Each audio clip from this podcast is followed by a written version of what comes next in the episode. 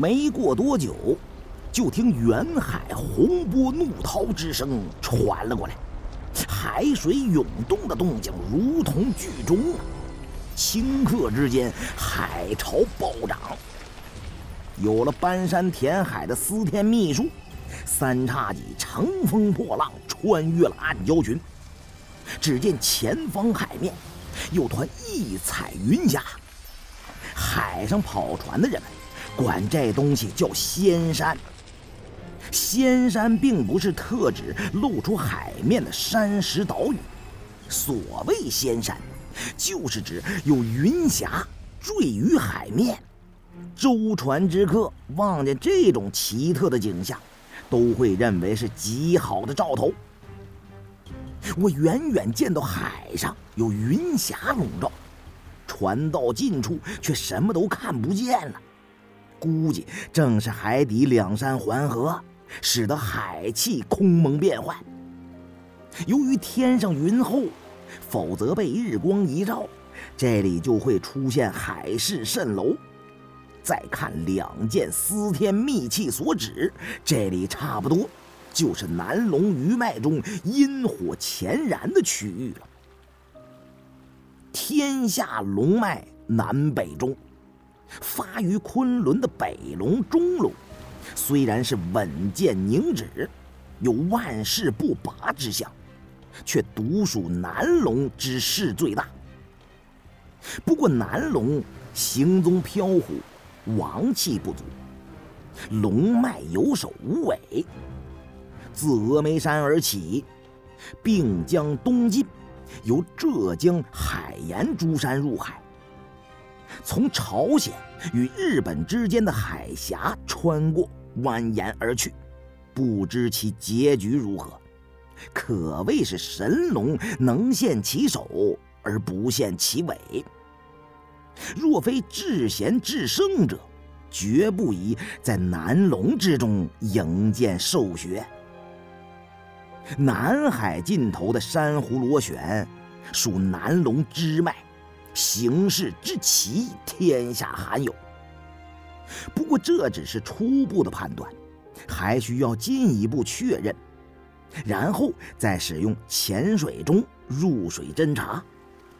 我让明叔停船，取出事先准备好的白米和油，纷纷倒入海中。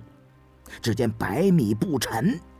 油浮不起，正是海底虚域之象啊！如果海水下有阴火龙灯，应该就在此处。又测了一下海水的深浅，船行处不足七十米，当即沉下来，挂着浮标的铅锤定位。接下来，众人立刻在甲板上开了个碰头会。讨论了一下行动方案，这片海域几乎就是珊瑚螺旋的核心了。到目前为止还算一切顺利，但这里的状况一切不明，能不能找到沉船还是未知数。从现在开始，不得不加上十二分的小心，做到步步为营。为了避免在这是非之地停留太久。干脆趁着现在风浪不大，立刻展开行动，先下水进行侦查，寻找沉船和南珠的位置。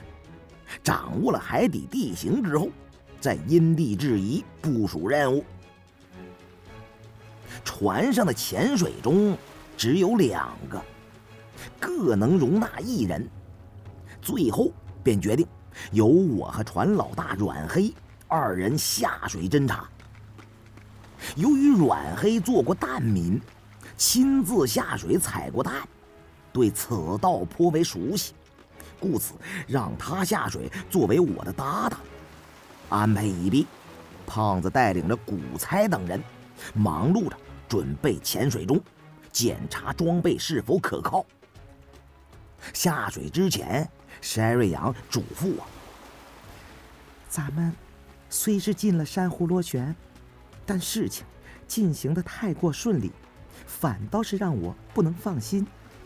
听陈教授说，位于珊瑚螺旋中的海眼是天地间的归墟。天下所有江河湖海之水，最终都要归入海眼中的虚无。水流永无休止，归墟却始终不满。这件事，在各种古书文献中反复的出现，就连跑船之人也大多知道有这么一个海眼。可你看四周一望千里，海面上。又哪有什么巨大的海眼漩涡啊？当然，龟墟毕竟只是传说，但愿是我多虑了。不过，你下水之后，仍然要多加小心，不要莽撞行事。我点头答应。反正潜水中坚固无比，若在海底有什么不测发生，至少也能保证侦查人员全身而退。在强烈的好奇心驱使下，我急于潜水观看海底的情形，跟山瑞阳交代了几句，便匆匆地钻进了胖子等人准备好了的潜水钟里。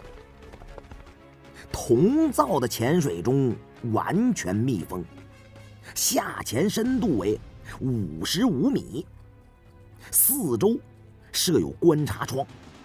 并装备了水下专用的强光照明设备——波塞冬之炫，里面配备有被称为潜水电话的通话管，可与甲板上的指挥员进行联络。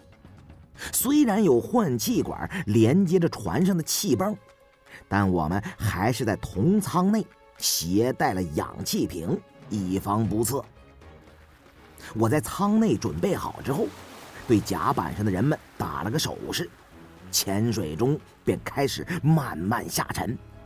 在海面上还不觉得怎么样，但身处铜钟之内，沉进海底之后，立刻有种难以抑制的强烈的压抑感，一股被与世隔绝的恐惧从心底生出。我尽量的把注意力。集中在观察窗外面，试图分散这种难以驱除的不安与焦虑。虽然下潜深度仅为五十余米，但这过程却显得格外的漫长。我一边看着视窗外的海水，一边暗中数着铜舱内排气阀中带有间隔的排出气体之声。当数到第十五个数的时候，潜水钟终于被放到了尽头。在多云的白昼环境中，海底能见度属于中下程度，但二十米以下就越来越黑了。海水中的杂质颗粒增加了，能见度直线下降。同舱内外都有照明设备。我先找到船老大阮黑所在的那口潜水钟，对他竖起了大拇指，表示我这里一切正常。阮黑也做出了同样的回应。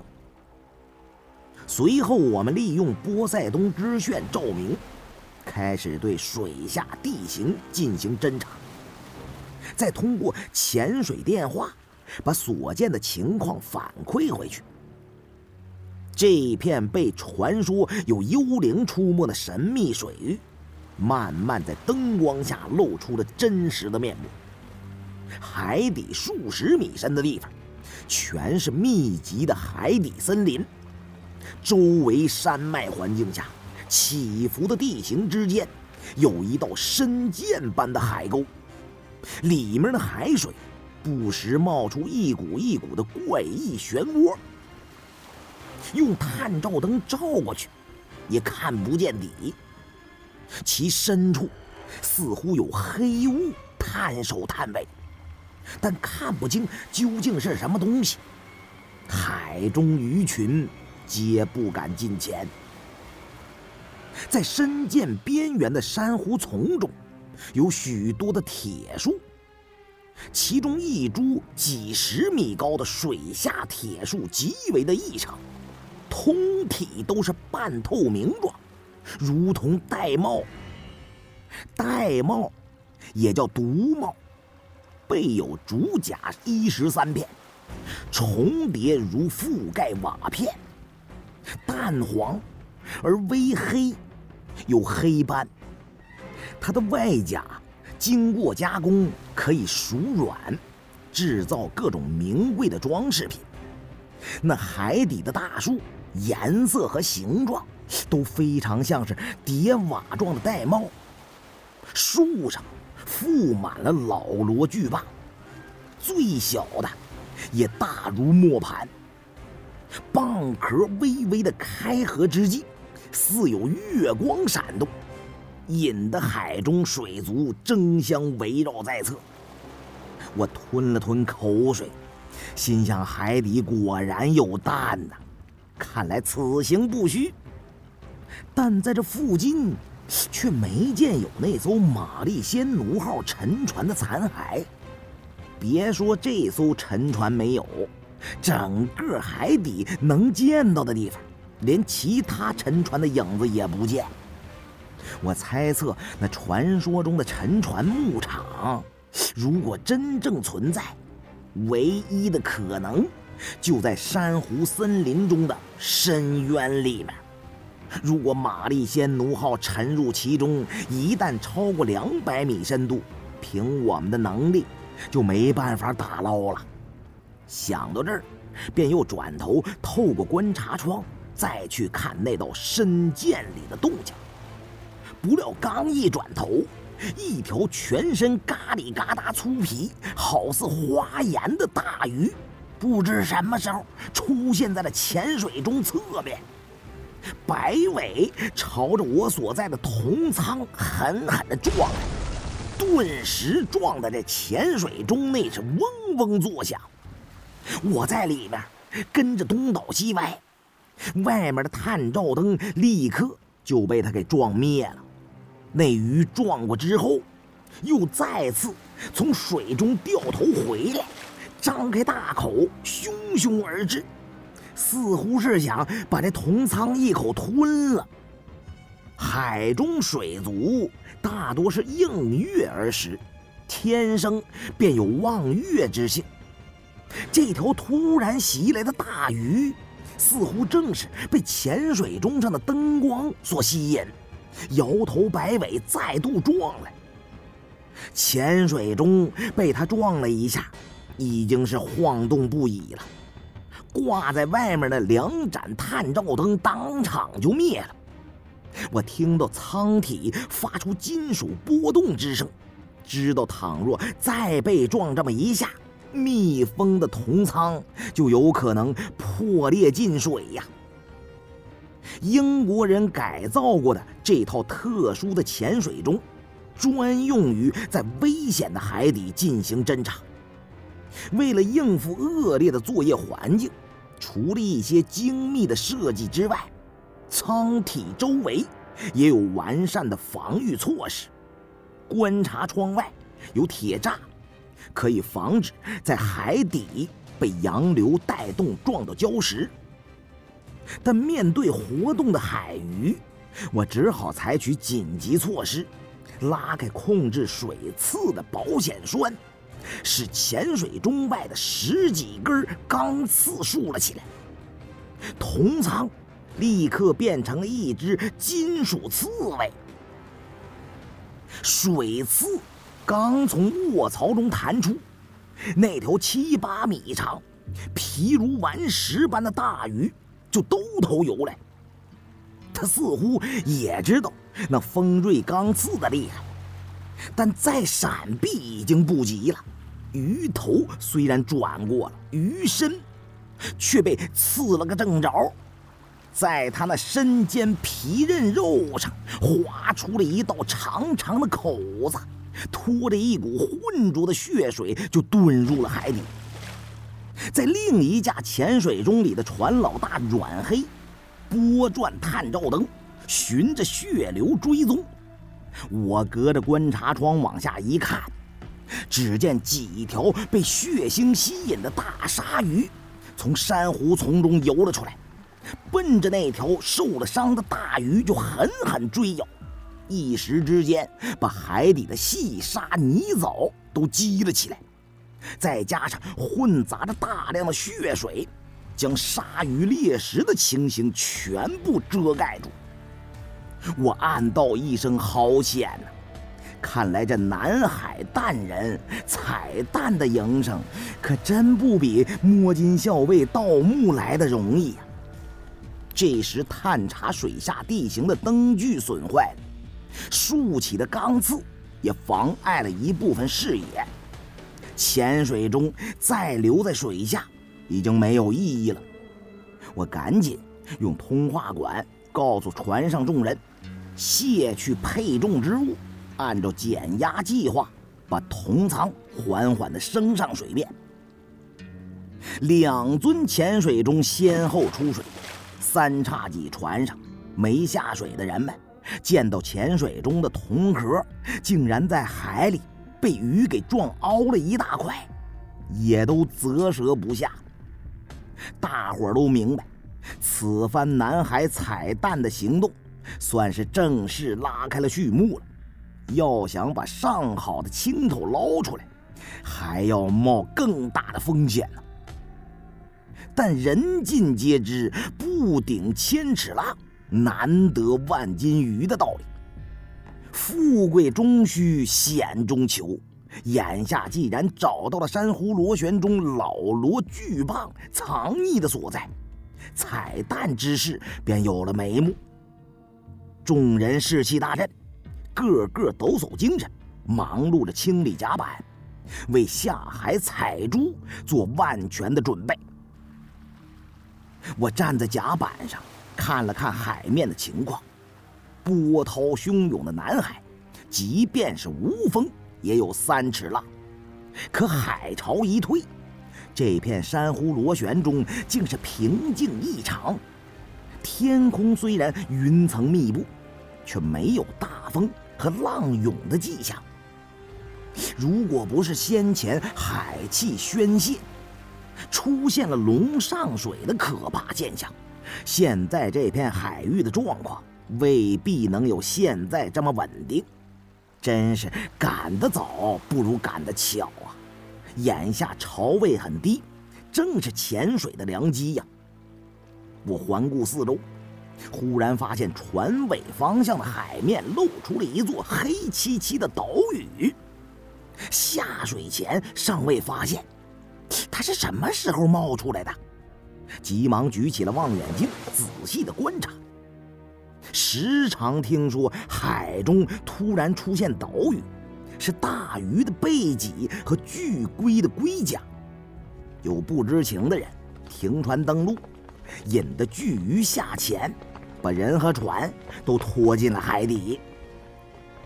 山瑞阳说：“刚刚他已经让明叔等人用镇海炮侦查过了，那并非是浮水而出的大海兽，而是一座因潮汐作用而产生的幽灵岛。